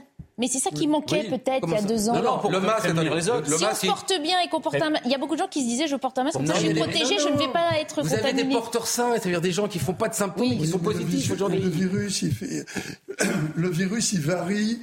De, de, diamètre, et là, c'est pas moi qui le dis, ce sont des gens qui connaissent le, boulot, et ce qui fait que le masque n'a pas l'efficacité que l'on voudrait. Et si on reprend Megarban, euh, lui-même dit, oui, mais ça montre aux gens qu'on est dans une période où des virus circulent. Par contre, la vaccination, oui, la vaccination, on sait que ça amène moins de gens à l'hôpital. Alors, au moins que les gens se fassent vacciner. Oui, mais c'est, attendez, on, est en retard là. Eh, on est en retard sur la grippe, on est en retard sur le Covid, on est en plein dedans. C'est-à-dire que là, on est à 10% pour arriver même à 50%. Comment on va faire? Il faut une communication qui soit pas j'ai un bras fort et une main forte. C'est bon, c'est pas ça qu'on veut. C'est qu'on veut l'efficacité. On veut en effet nous. mais la loi, euh, tu as raison, la loi passera pas. Mais non, on ne peut pas passer, c'était trop dur. Parce que, par contre, est-ce qu'on peut faire. Donc, c'est l'incitation qui va. Est-ce qu'on peut faire en même temps le, vaccin de la grippe et le, vaccin de. Oui, oui. D'accord. je voulais vous faire entendre l'un de ces appels. Hein. C'était cette semaine, euh, jeudi, Elisabeth Borne qui a réitéré, encouragé les Français à porter euh, le masque, euh, surtout dans les lieux clos. Écoutez. Aider nos soignants, c'est être vigilants ensemble. Et je lance un appel solennel. Respectons les gestes barrières. Portons le masque dès que nous sommes avec des personnes fragiles ou dans des zones de promiscuité comme les transports en commun. Voilà, c'est vrai qu'on rappelle hein, qu'on est à l'approche euh, de, de voyages hein, de Français pour les fêtes de fin d'année, de euh, regroupements euh, familiaux. Donc, euh, voilà. Ouais, mais attendez encore les mots appel solennel. Ah bah. Faut pas parler aux Français normalement. Faut pas leur dire voilà faites Bah, attention. D'un côté, vous dites qu'il faut les sensibiliser et quand il y a des Oui, mots- mais là, c'est un appel solennel. Attendez. C'est pour mettre un peu de profondeur, Oui, non mais Ça c'est passe pas C'est pas comme ça. C'est pas comme ça, Ça qu'on touchera le les message, Français. peut-être, Il faut les toucher avec voilà un, un discours qui, avec- comme on parle tous les jours. Leur dire qu'aujourd'hui, en effet, l'hôpital ne pourra plus vous accepter bientôt, qu'il y a trois épidémies, qu'on va essayer de les bloquer. Tant que vous pouvez le faire, mettez votre masque. Voilà. Et surtout, vaccinez-vous, parce que là, je pense qu'on va avoir des gros problèmes sur la grippe. Il y a 17% aussi de vaccination en moins par rapport à l'année dernière. Donc voilà. Allez, un mot sur euh, le conflit euh, russo-ukrainien, puisque Emmanuel Macron, dans la presse aujourd'hui, envoie un tacle à Marine Le Pen au sujet euh, de cette guerre qui oppose la Russie à l'Ukraine. Le chef de l'État accuse Marine Le Pen d'entretenir un discours de capitulation depuis le début euh, de l'invasion. Madame Le Pen, dit Emmanuel Macron, est l'amie du pouvoir russe. hein. ce n'est pas une découverte. Elle est euh, l'amie de la Russie et l'ennemi de l'OTAN, et bien euh, pas moi. Il se félicite que les Français l'aient choisi lui hein, plutôt qu'elle. Il précise on serait dans une drôle de béchamel. Euh, taxant de faux et dangereux les accusations de Madame Le Pen de compromettre la propre sécurité du pays en livrant à l'Ukraine euh, des canons euh, César notamment. Jean-Michel Fauvergue, c'est un tacle assez franc et radical. On n'est pas habitué à un discours de la part du chef de l'État aussi euh, Non, mais direct. c'est non, mais c'est bien. Et puis il aurait pu, euh, il aurait pu rajouter Jean-Luc Mélenchon euh, dans, dans la même, euh, Mm. dans la même phrase, hein, puisque En l'occurrence, il a choisi son ennemi. non, mais oui, mais il a choisi son ennemi, bien évidemment. Mais euh, Jean-Luc Mélenchon, c'est exactement la même chose. Rappelez-vous que avant l'entrée en guerre de la de la Russie, tous ces euh, tous- ces gens-là euh, faisaient la, publicité pour euh, Poutine, pour la Russie, pour etc., etc. Donc oui, il, s'exprime. On peut être président de la République et de temps en temps mettre quelques tacles. C'est bien, c'est pas, c'est plutôt pas mal. Mhm. C'est important aussi de repréciser aux Français que qu'on ne gaspille pas l'argent hein, pour euh, d'autres euh, populations et que les Français seront euh, bel et bien euh, défendus s'il président quelque de la. République vienne défendre ses, ses députés, mais quelque part, ce qu'on doit sauver, c'est les Ukrainiens. Il n'y a même pas photo là-dessus. Maintenant, est-ce qu'on va y arriver? Comment ça va se passer? Combien de temps ça va durer? C'est vrai que voilà, on a été aux États-Unis. À les États-Unis, nous font comprendre qu'il faut y aller. À la visite avec Joe Biden, c'est aller les Français et l'Europe, il faut y aller beaucoup plus fort. C'est ça le message. Enfin, on le savait déjà avant la visite, euh, cette visite d'État de l'autre côté de l'Atlantique. Excusez-moi On le savait déjà. Oui, on le pas savait, eu mais là, besoin on de ce dit. voyage. Les deux amis, parce qu'ils sont amis maintenant. message On a était clairement envoyé à l'Europe. qu'ils sont amis, mon ami, mon ami. Moi, en 24 heures, j'ai jamais fait un ami. Eux, ils réussissent à le faire, c'est bien. C'est une bonne chose. Mais tout ce que je veux dire aujourd'hui, c'est que le peuple ukrainien que j'ai visité mérite notre aide. Ça, c'est, il n'y a aucun discours. Et l'autre, c'est un fou. Poutine, c'est un, un absolument un fou. Voilà. Est-ce qu'il a raison d'accuser Madame Le Pen d'être l'ami des La Russes? politique. Ça, c'est de la politique, parce que peut-être qu'il voit que ses députés sont plus assez agressifs et plus assez nombreux, donc lui, il descend un tout petit peu dans l'arène. Il est revenu des États-Unis, il faut bien qu'il dise quelque chose. Il a, il a perdu les plus agressifs de députés, tu crois? Qu'est-ce qu'il dit? Non. Il faut reconnaître que la, la position qu'elle a eue euh, tout le temps sur la, sur la Russie, euh, c'était même pas ambigu. C'était euh, carrément la Russie euh, était notre ami. Donc c'est l'invasion qui les a amenés un petit peu à rétropédaler, pas forcément parce qu'ils sont convaincus qu'ils doivent euh, avoir, prendre distance avec la Russie compte tenu de, euh, des, des intérêts financiers qu'elle que le RN a pu avoir avec le fameux prêt, mais également parce que c'est un peu euh, euh, quand même de ce côté-là qu'ils pensent que il il faut pas être atlantiste, ce que je ne suis pas, mais euh, en supposant qu'on le soit, et que le mieux serait de se retourner vers la Russie. Mais il est très loin où effectivement, comme le, le prévoyait le général de Gaulle, l'Europe de l'Atlantique à, l'Oural pourrait être fait malheureusement. Euh, mais pour en revenir à, à- à l'Ukraine, c'est une invasion. Et ils doivent, en plus, euh, j'ai vu qu'ils avaient réussi à passer de l'autre côté, à planter un drapeau. Eh bien, un pays envahi, on le sait, c'est se défendre. Et se dire qu'on on est- on a vécu une guerre d'invasion, aucun d'entre nous pouvait y, euh, pouvait y penser. Eh bien, on l'a vu. Alors donc maintenant, il faut qu'ils gagnent. Il n'est pas possible. Ça veut dire qu'on que- est engagé dans ce conflit, euh, quoi qu'il en coûte, hein, j'ai envie de dire, pour reprendre Mais- cette expression de Bruno Le Maire, et qu'on va continuer à envoyer des armes et à soutenir le peuple ukrainien des mois et des mois quoi? Ça nous coûte quoi? Quelques canons Non, mais c'est une question que les Français se posent quand ils souffrent tous Non, les jours de savoir s'ils vont mettre assez de nourriture dans l'assiette de leur enfant ou du carburant dans la voiture. Non, non, mais c'est pas. euh, Non, non, mais ça, ça c'est- c'est un, un débat spécieux par rapport au danger que représente cette invention. Mmh. Si on ne met pas les gens en face d'une vraie problématique, ça se passe à, 2000 km de chez vous. Mmh. C'est à côté. Donc, si vous laissez faire, on a laissé faire la Crimée, on a laissé faire la Géorgie, ça va s'arrêter où? Donc, regardez les Finlandais qui voulaient pas rentrer dans l'OTAN. Euh, ils sont vite faits. Les Suédois, pareil. donc, si nous, on veut pas prendre conscience que les problèmes que nous avons, c'est parce qu'il y a effectivement un pays qui, au demeurant, est un pays qui est très proche c'est vrai de nous culturellement. Euh, beaucoup de grands écrivains russes ont écrit leurs œuvres en français.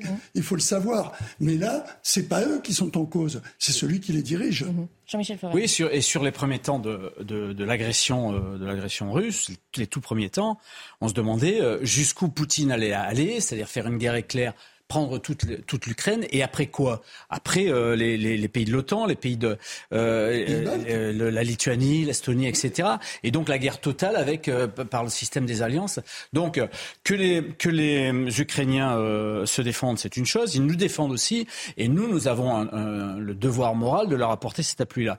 Autre chose importante, puisqu'on parlait de Marine Le Pen et de l'extrême droite, n'oublions jamais, jamais que dans notre histoire, la, les extrêmes droites ont toujours été défaitistes et collaborationnistes.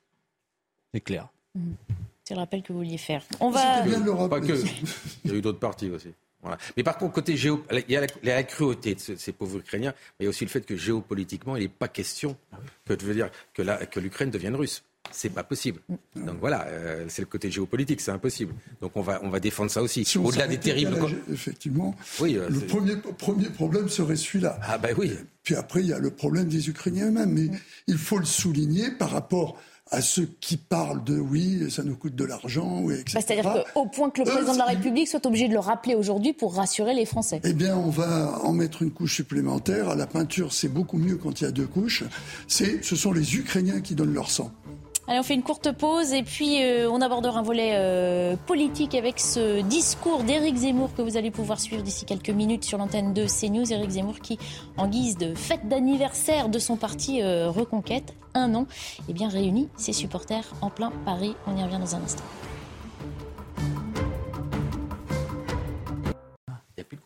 De retour dans la belle équipe avec toujours Christian Proutot, Jean-Michel Fauvergue et Ludovic Taureau. Nous vous l'annoncions euh, tout à l'heure, d'ici cinq minutes, normalement, vous pourrez suivre en direct sur CNews le discours d'Éric Zemmour, puisqu'il fête le premier anniversaire de son parti Reconquête. Éric Zemmour euh, convie ses supporters au Palais des Sports de Paris. On devrait y aller euh, d'ici quelques instants, puisque Johan Usaï, Sacha Robin, nos journalistes sont sur place pour CNews. En attendant, on va euh, évoquer ensemble euh, ce meeting et surtout ce qu'il signifie aussi pour le parti Reconquête. On annonce un meeting, une, mini réplique du grand rassemblement qui avait été fait euh, à Villepinte pendant la campagne présidentielle. On sent que l'objectif d'Éric Zemmour, c'est de remobiliser ses troupes et puis, Christian Proto, de finalement définitivement tourner la page aussi sur le score faible fait à la présidentielle. Oui, mais je pense que c'est un vrai problème. Et là, c'est le moins qu'il pouvait faire d'essayer de faire avec le prétexte d'un anniversaire euh, sur, le, la création du mouvement, euh, euh, fêter une première année. Mais c'est vrai que c'est loin de l'objectif qui s'était fixé, de, de ce que même avaient annoncé les sondages, hein, parce que les sondages se sont un petit peu trompés. Ils avaient mis Zemmour à 17%. Absolument, oui, oui, Et que ça a duré, c'est monté même jusqu'à 12, je crois me souvenir. 17, hein. je crois. 17, 17, pardon. C'est vous qui aviez raison. Et, mais je crois que c'est le moins qu'il puisse faire. Cela dit, euh, est-ce que ça peut, est-ce qu'il a encore une véritable place? Mm. Pour ma part, je suis pas tellement convaincu. C'est justement la question qui se pose, hein. on peut le lire aussi ce week-end, chez les Républicains, justement, quelle place entre euh, Renaissance et le Rassemblement euh, national Pour Éric Zemmour, c'est quelle place entre les Républicains et le Rassemblement national? de, de, toute façon, là, ils veulent jouer le coup de Giorgia Meloni en Italie. C'est-à-dire qu'ils voient pour le prochain coup que toute la droite, tous les différents partis de droite, extrême droite se réunissent. C'est ça qui est prévu en fait. Que la place est prise. Voilà, euh, donc ils vont essayer. Maintenant sur les Républicains, on va attendre le, résultat de de, de, l'élection d'aujourd'hui? D'accord, oui, mais enfin bon, le parti des Républicains, moi je dis, a été complètement sombré par euh, l'ancien président Nicolas Sarkozy. On le sait très bien. Il veut plus de ce parti, Nicolas Sarkozy. Il l'a dit jusqu'au point d'aller quand même aider euh, Emmanuel Macron. Je veux dire, voilà, il a tué les Républicains. Très clairement. Ouais, euh, oui. Enfin, moi, je les ai vus œuvrer. Euh, je les ai vus œuvrer. Euh, je pense qu'ils sont assez doués pour se tuer aussi, tout seuls. Euh, ça s'appelle du suicide. Je- beaucoup sont très. Chez En Marche, ça arrive aussi. Hein Oui, d'accord. mais ok. ça arrive partout, partout. Voilà, Euh, bien. Voilà. Concernant Reconquête, moi, moi je, je, je lui, pour l'instant en tout cas, mais je peux me tromper aussi, je ne vois pas d'avenir parce que la place est prise, parce qu'ils n'ont pas eu de succès euh, et ils sont en train d'essayer de survivre. Euh, et hum, la, la- la grosse différence, c'est que effectivement, la place est prise et de belle manière. Avec un, un Rassemblement national euh, qui a 80, 89 élus, euh, si je ne m'abuse, euh, qui s'est inscrit de plus en plus dans le, dans le jeu politique, qui est un, un, un- un vrai parti d'opposition, et donc a pris la, tout, tout- tout- toute l'énergie, toute le, tout l'oxygène euh, à l'extrême droite. Et ça joue aussi pour, euh, pour les LR d'une certaine manière. Euh, et on, verra le résultat de la de la de l'élection, mais ça n'a l'élection du président LR, ça n'a aucun intérêt de dire. Per- les- dans ces trois candidats, personne n'est connu des Français. Il y a beaucoup de, on, on a beaucoup de candidats. C'est on a plus beaucoup de la flûte, là, hein, dont il use Oui, Jean-Michel n'est Il a changé d'instrument. euh, ouais. des Français, des Français. Bah oui, des Français, ils sont connus. Ciotti est connu. Attends, ils ont été on a, les on primaires. a beaucoup de candidats, on a, on a peu de leaders, quoi. Donc on, va- on va voir, on va voir comment ça. Qui, qui se souvient de l'ancien nom du président des LR quoi. Il y a un certain moment, il faut être sérieux, euh, essayer de dégager aussi des leaders. Et l'extrême droite, de ce point de vue-là, l'extrême droite, je suis désolé de le dire, mais euh, elle a une, une leader qui s'appelle Marine Le Pen et Mhm. euh, qu'on l'aime ou qu'on l'aime pas, euh, comme à l'extrême de gauche, il y a un leader qui Mhm. s'appelle Mélenchon. Euh, Donc pour vous, Jean-Michel Fauvert, il n'y a pas d'avenir à Reconquête. Euh, on fête les un an du parti aujourd'hui, là, Moi, euh, du côté pas. du Palais des Sports de Paris. Ça veut dire qu'il n'y aura peut-être pas, un fais deuxième anniversaire? Je, je- alors peut-être qu'ils feront un deuxième anniversaire et qu'ils vont vivoter. Vous savez, un parti politique, c'est intéressant à partir du moment où il se présente à des élections, et en particulier législatives, parce que si vous faites un peu plus d'un pour cent dans 50 circonscriptions, vous gagnez de l'argent et vous avez du financement euh, au niveau de l'État. C'est ça, c'est ça qui tient Reconquête en ce moment. C'est pas une idée particulièrement brillante euh, pour sauter, pour pour euh, pour, pour l'avenir de la France. Quoi. Ils visent peut-être un peu aussi les européennes. Oui. Histoire de placer quelques députés euh, Oui, mais là aussi. pour continuer d'exister. Mais moi, Ouais. je pense que c'est de la survie, là. hein. Enfin, Reconquête, c'est une personne, c'est c'est Zemmour.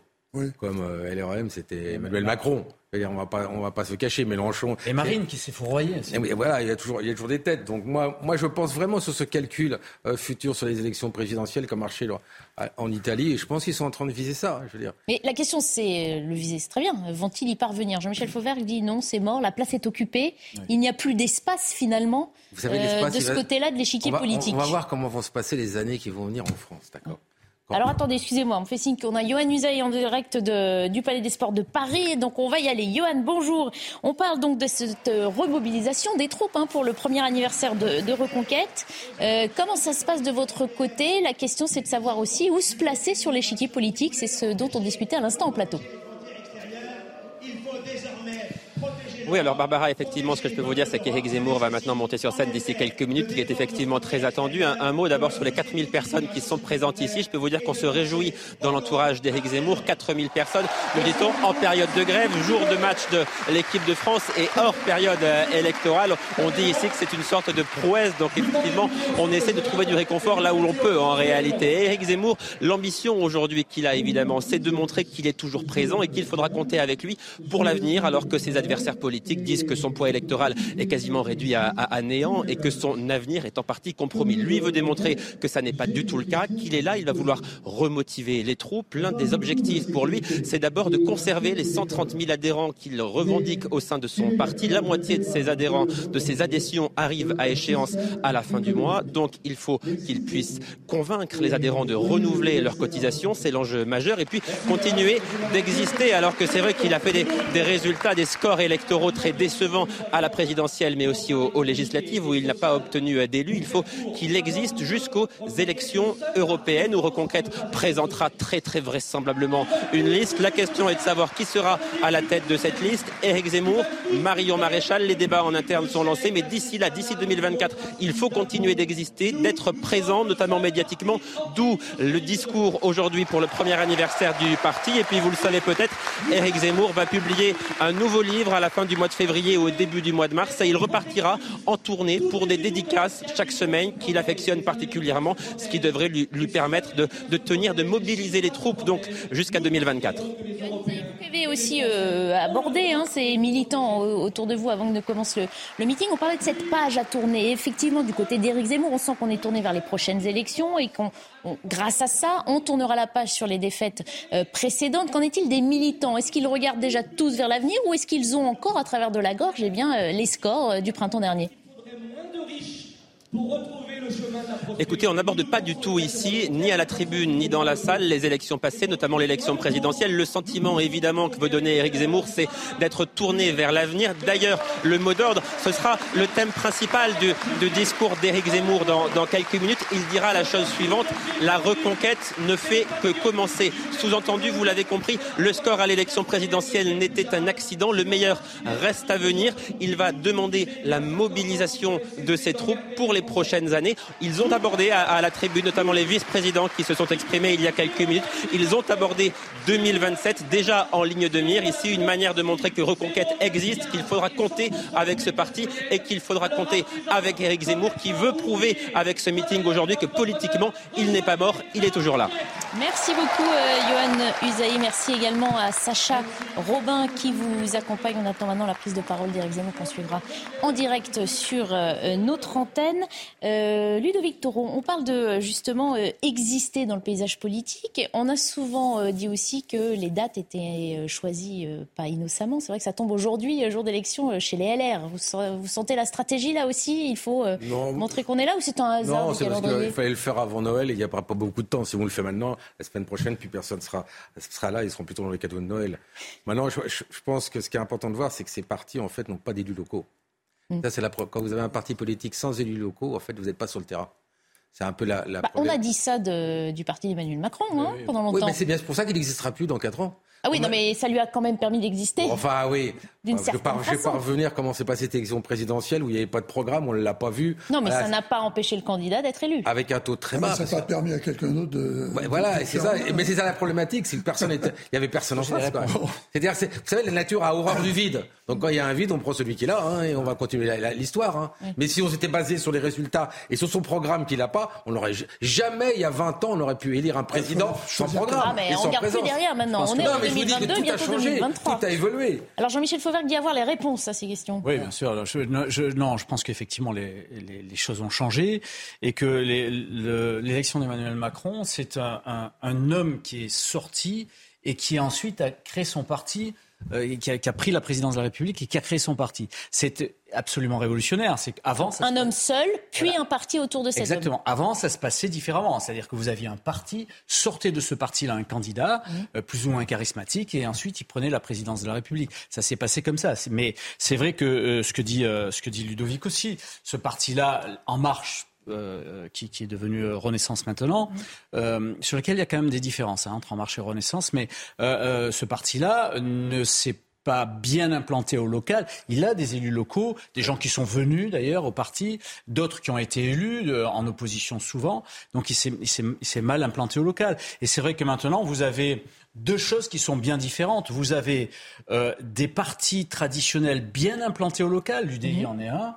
Euh, on en parlait tout à l'heure, le Parti socialiste, LR, bien implanté au local. Et au national, ces partis-là n'existent plus. Mmh. Et vice-versa. Donc il y a une espèce de, différence entre le territorial et le national aujourd'hui qui s'est dessinée en France. et d'ailleurs, on va bien le voir aux élections sénatoriales je pense qu'ils feront pratiquement pas de sénateurs parce que vous n'avez pas d'élus locaux. Mhm. Et en fait, on aura toujours une chambre, le Sénat, qui sera majoritairement. J'y suis plus, moi, alors. Non, mais je sais, mais tu as été longtemps, 50 ans, encore des traces. Euh, tout ça pour te dire qu'au Sénat, dans un an, quand les élections, je pense que ça ne va pas changer grand-chose. Vous n'aurez pas beaucoup de sénateurs. Parce que vous n'avez pas d'élus locaux. Mhm. Et bah, c'est une redistribution des cartes qui, sème le trouble dans tous les partis, finalement. Il y a une disparité des voix. Euh, des plus grandes divisions aussi et une incompréhension de ce, bah, cet ancrage local. Vous, voyez bien que tous les trois candidats LR, ça crée des divisions de toute façon. Vous avez bien vu, même au présidentiel, quand on fait des primaires, c'est une catastrophe. Mm. On appelle certains qui appellent l'autre pour pas voter. Voilà, il faut quelqu'un qui sorte à un moment. Qui sort. A, mais si personne ne sort, ça veut dire quoi Vous eh ben, êtes si pour une personne ne refonte sort, du système on va faire sur celui qui paraît le plus jeune et nouveau. Ça a été Emmanuel Macron, qui a jamais été conseiller municipal, jamais maire adjoint, jamais maire, et donc a aucune connaissance des, des, des communes. Ouais, qui a été élu deux fois. Oui, mais qui a été élu deux fois, mais qui Français, connaît pas comment fonctionnent les communes. Ah oui, mais c'est une problématique. Maintenant, je pense qu'il le on, connaît. on gère la, connaît on gère la quand France avec les communes. Est-ce que c'est est -ce c'est ça que les Français attendent encore aujourd'hui, qu'un président de la République gère les communes? Non, ils veulent On sait que les maires ont gagné euh, encore plus de galons qu'ils restent les élus les plus appréciés. Ouais, c'est là où il y a le Euh, les élections vote. auxquelles on voilà, les participe le plus présidentielles ont chuté, les municipales restent encore. Ce que je veux dire, c'est que euh, les, les Français, ils veulent quelqu'un qui, qui, qui les a déjà reçus, qui les a vus, comment, qui savent comment fonctionne une ville, Mm. comment fonctionne. C'est les maires qu'on vient voir en premier. Et quelqu'un qui n'est pas passé par cette case ne pourra pas, je dirais même plus loin, ne pourra pas être député ni parlementaire je- pour voter les voix. Alors Emmanuel Macron, c'est une caricature de celui qui n'a mais jamais connu un conseil municipal et qui ne sait pas comment on gère. J'insiste sur ce que j'ai dit. Il y a une vraie césure entre le national et le local. Et euh, ce que dit euh, ce que euh, ce que dit Ludovic, lui lui nie cette césure-là. Elle, elle existe pourtant. Au national, vous avez des gens aujourd'hui qui gouvernent le pays et qui ne sont pas euh, très très informés du local. Et au local, vous avez des gens qui gouvernent le local et qui ne sont pas informés. Non, mais c'est une Et alors blague. comment on réconcilie Ah ces bah non, deux maintenant les maires sont pas au courant ce qui se passe au national. Non, tu peux pas dire ça, excuse-moi. On est les premiers qui recevront les lois et qui influenceront les députés pour voter les lois. Tu peux pas dire qu'aujourd'hui, que là où ils savent pas comment marche une commune, je veux bien, mais nous les maires, on sait comment ça marche à l'Assemblée nationale. Ça, c'est une chose certaine, c'est au Sénat. Tu peux pas dire ça. Non, mais Non, mais comment surtout on fait pour réconcilier, réconcilier les deux? Mais ils sont pas ils sont pas. Ou est-ce que ce n'est sont pas, possible et auquel Mais cas c'est effectivement je suis désolé, assez ils négatif Mais pour je suis n'importe désolé, quel ils sont parti pas en désamour. Allez- voir ce qui s'est passé euh, à- aux, journées des, aux journées des maires quand Mhm. Emmanuel Macron est allé. Ils sont, ils sont pas en désamour total, en tout cas. Il y a, il y a, des, il y a des choses qui se font et, et, Non, non, non, et non. le central non, s'appuie non, sur le local. Il a même pas fait de discours, il est passé dans les travées, il a serré deux, trois mains. C'est pas comme ça qu'on fait pour parler aux maires. Demande aux maires s'ils sont contents de la présidence actuelle avec des éducations globales de fonctionnement qui s'effondrent. On n'a plus de quoi gérer nos faux, villes. ça. Ah bah si, bah c'est la Ah vérité. c'est faux, c'est Là, tu quoi ta réponse pour l'électricité qui dans ma ville va être multipliée par 10 Aucune aujourd'hui. Je dois faire un budget, je sais pas comment je vais le faire. Les maires aujourd'hui sont à l'agonie parce qu'ils n'ont pas de visibilité. Christian non, mais je pense que c'est la vraie problématique de la Ve République, telle qu'elle a été euh, voulue par le général de Gaulle, Mmh. à travers ce qui semblait être l'alpha et l'oméga de la politique, deux grands partis. Il n'y a plus ces deux grands partis. Non, mais ça commence à dater. On est toujours en référence Non, au général de Gaulle. Et effectivement, non, depuis, la société a changé, la classe politique Barbara, je aussi. suis désolé, ça commence pas à dater, c'est toujours la Ve République. Ah ben c'est vrai. Bon. oui, mais elle est un peu plus vieille. Oui, elle est plus Elle vieille, vieillit. mais elle peut plus fon- fonctionner de la même manière. Mhm. Regardez, on n'arrêtait pas de nous, nous bassiner. Tous les gens voulaient dire tout d'un coup, ça ira beaucoup mieux quand il y aura de la proportionnelle. Là, on a un super parlement qui, sans proportionnel, est devenu proportionnel. Proportionnel. Et on voit le problème de la Ve République. C'est-à-dire qu'on passe son temps à se dire comment ils vont faire pour faire passer tel texte et tout. Donc il y a un vrai problème si ne se reconstitue pas je ne sais pas laquelle, peut-être Renaissance ou d'autres, ou peut-être l'UDI, je ne sais pas trop comment, avec quel euh, Messie qui va arriver. Euh, Vous le les- saurez la semaine prochaine, puisqu'on va élire la semaine prochaine notre président national. Bon, mais ça sera déjà euh, quelque chose qui donnera une identité, parce que les grands partis ont besoin d'une identité à travers une personne. C'est comme ça que ça a fonctionné la cinquième.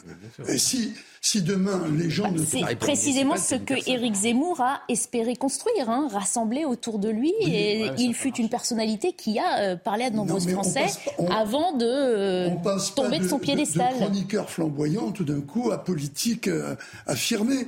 La politique, c'est quand même une expérience, même si on dit que le, le président Macron n'a pas fait. Il, il est arrivé parce qu'il y avait le vide. Mmh. Il y avait un vide sidéral.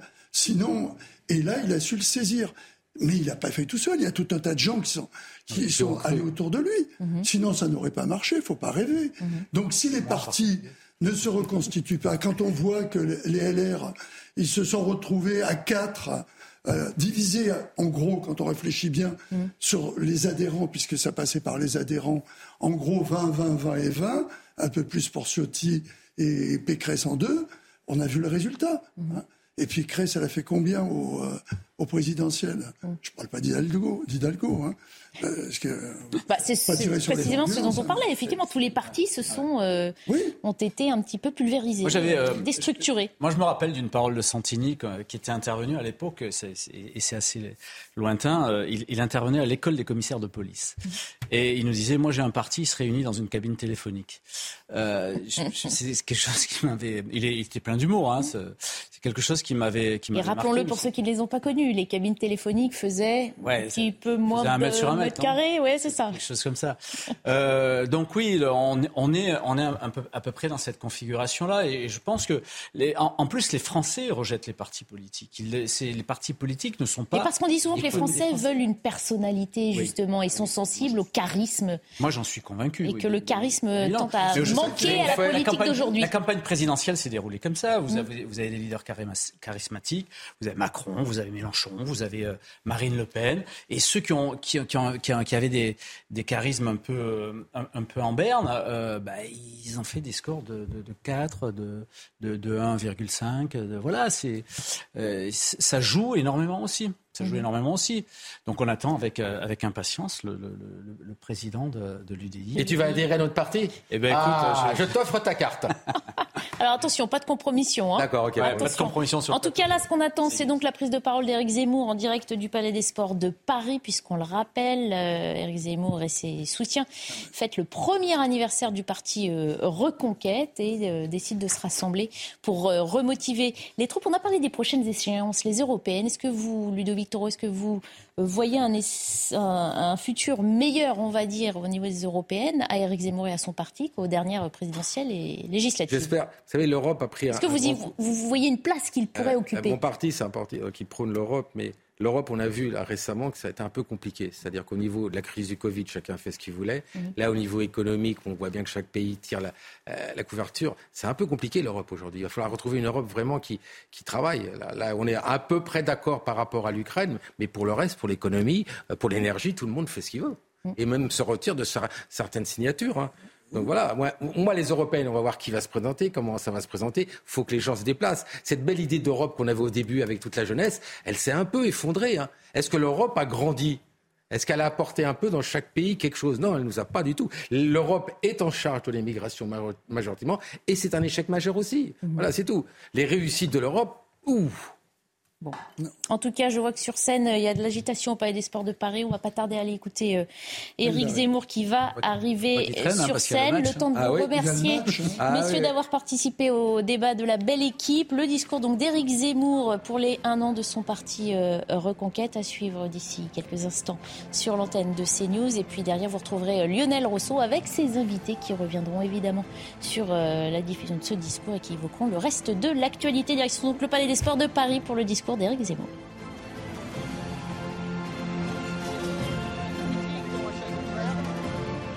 Attention, sais pas, sais pas.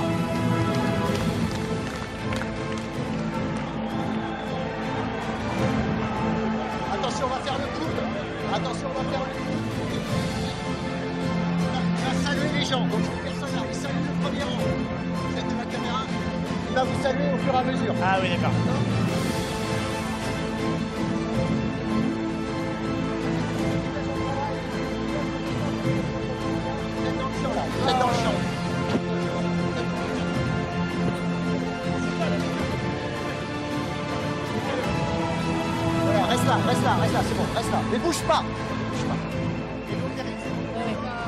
Se retrouve dans la campagne présidentielle. C'est au Palais des Sports C'est au Palais des Sports de Paris, ouais. Qu'est-ce que ça vous inspire ces images? Christian Proutot c'est facile. la victoire de l'équipe de France. Des, des, gens qui sont pour, il euh, ne faut pas s'étonner. Ils viennent là, ils présentent effectivement, ça donne l'impression avec le monde et tout. On a parlé de 4000 supporters, hein, disait euh, Johan Usaï. Oui, mais ça prouve que remplir une salle avec 4000 personnes, euh, c'est faisable. On n'a pas dit ça de tous les partis, hein. il y a certains qui ont, qui ont un peu de mal.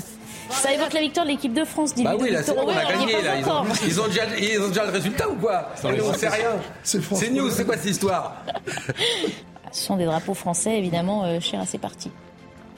Jean-Michel Fauvergue. Ouais, enfin, moi je suis dans l'expectative, je sais pas ce qui est.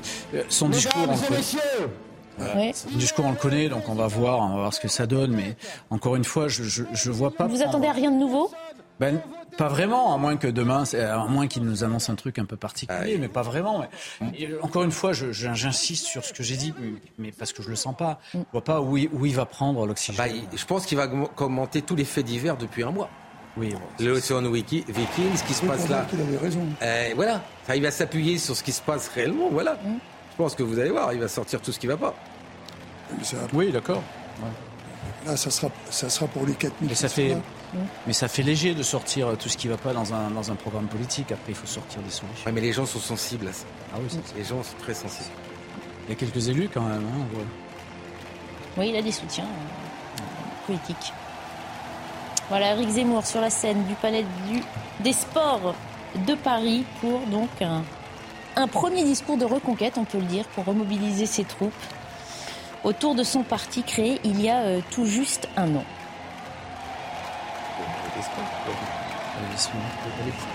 À Paris. C'est là où Ferrat chante. Merci,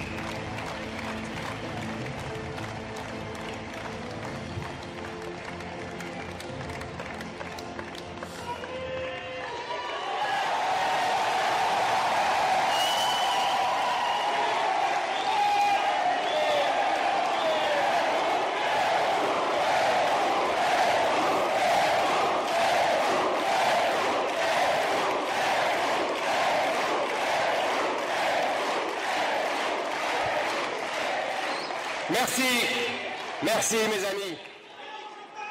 Merci. Une fois de plus, une fois de plus, vous avez répondu à l'appel. Moi aussi. Une fois encore, vous êtes là pour démontrer notre vitalité, notre énergie, notre enthousiasme, mais surtout la pertinence de notre combat. Je vais vous faire une confidence. Ça fait plaisir de vous retrouver. Comme, euh, comme votre engagement est beau à voir. Un ami m'a dit tout à l'heure, tu ne t'en rends plus vraiment compte, mais voir ainsi 4000 Français réunis un dimanche de Coupe du Monde, en pleine grève SNCF, à 6 degrés dehors et hors campagne électorale, je ne sais pas qui d'autre que vous peut faire ça.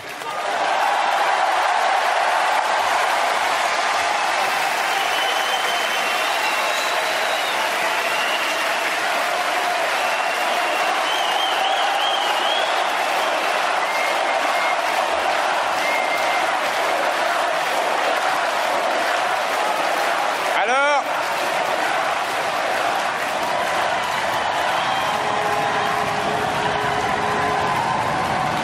alors, alors merci à vous.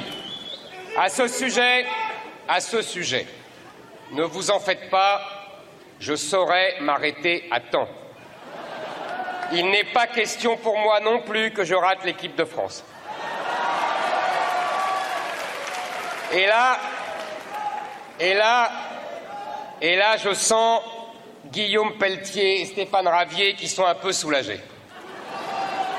Plus sérieusement, merci à tous. Je sais que certains ont fait le déplacement des quatre coins du pays. Certains sont même venus de Corse et des Outre-mer. Merci à eux.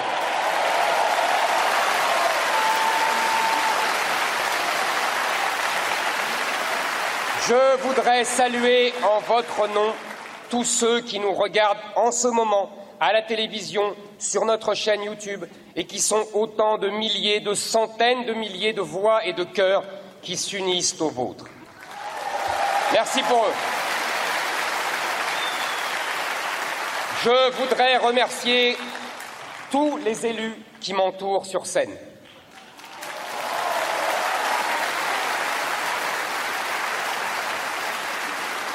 Maires, conseillers municipaux, conseillers régionaux, parlementaires, ils sont dans leur territoire et dans leurs assemblées les voix de la reconquête, vos voix.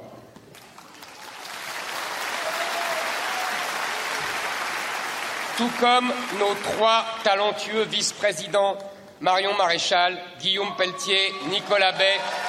Vous pouvez les applaudir.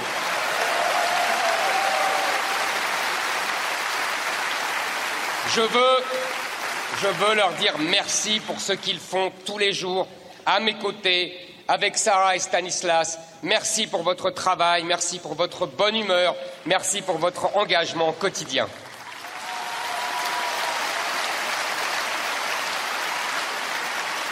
Merci à nos alliés ici présents. Merci à ma très chère Laurence Trochu pour son engagement. Merci à Bruno Nord et à Paul-Marie qui représentent aujourd'hui VIA. Paul-Marie Couteau, bien sûr. Nous, nous n'existions pas il y a un an. Nous sommes nés il y a un an, jour pour jour, à Villepinte. Un an seulement, et pourtant j'ai l'impression d'avoir passé des années à vos côtés. Un an seulement, et que d'aventures vécues, que de chemins parcourus. Nous avons connu des émotions indescriptibles et des déceptions aussi. Mais on le sait désormais, quand on dit le vrai, quand on agit pour le bien, on se relève toujours. Dans ma vie,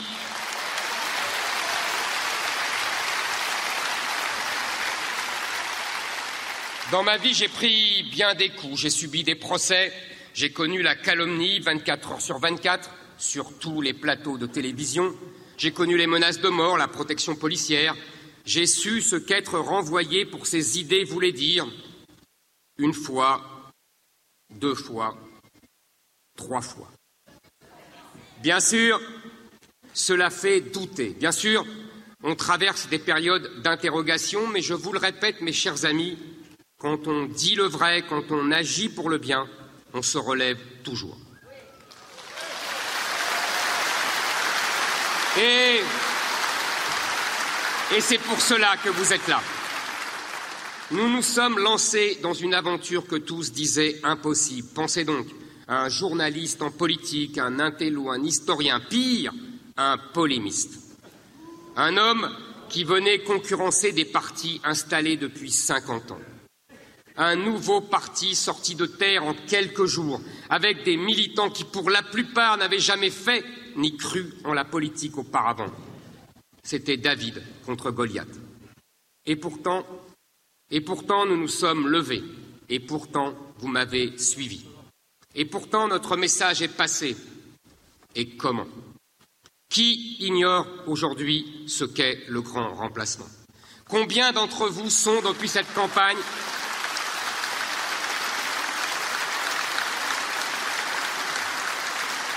Combien sont d'entre vous, depuis cette campagne et pour la vie, les ambassadeurs d'un combat qui nous dépasse tous? Combien de flammes avons-nous allumées dans le cœur des Français?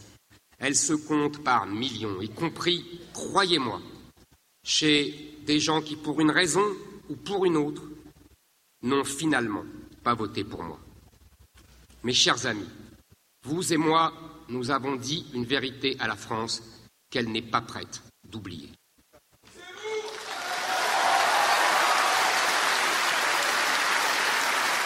Mes chers amis, en juin, certains nous demandaient comment nous allions faire pour exister.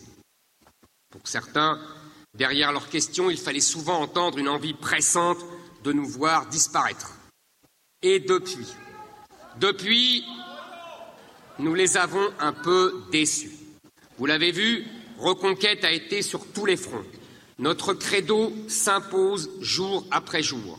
Idée, action, élection. L'un ne va pas sans l'autre.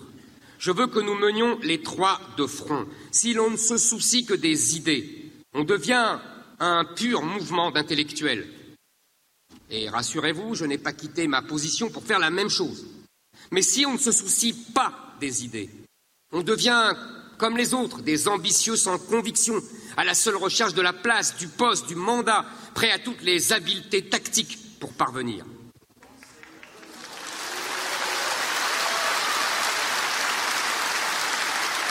Nous, nous ne serons jamais comme eux. C'est aussi la raison pour laquelle tous les autres ne mènent aucune action entre deux élections. Pour nous, la politique, ce n'est pas un jeu qui redémarre tous les cinq ans. Pour nous, la politique, c'est tous les jours. Tous les jours, il y a des luttes à mener. Tous les jours, il y a des services à rendre à nos compatriotes, des scandales à mettre en lumière, des catastrophes à empêcher. Et les élus à mes côtés le savent aussi bien que nos militants.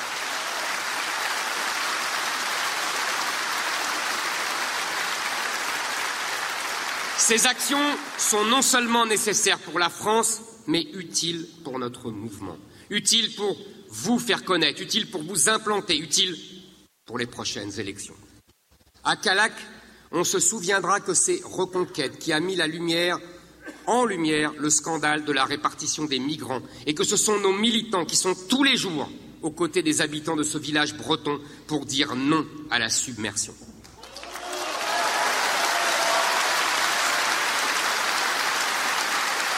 Au, au Sable d'Olonne, on se souviendra que c'est encore vous qui êtes là pour protéger notre héritage chrétien lorsque les juges décident de déboulonner la statue de Saint-Michel.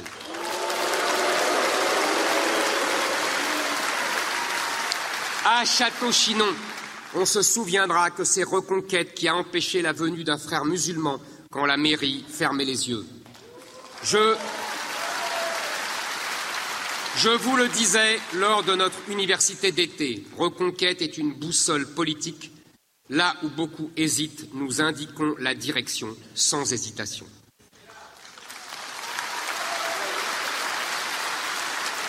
Eh bien,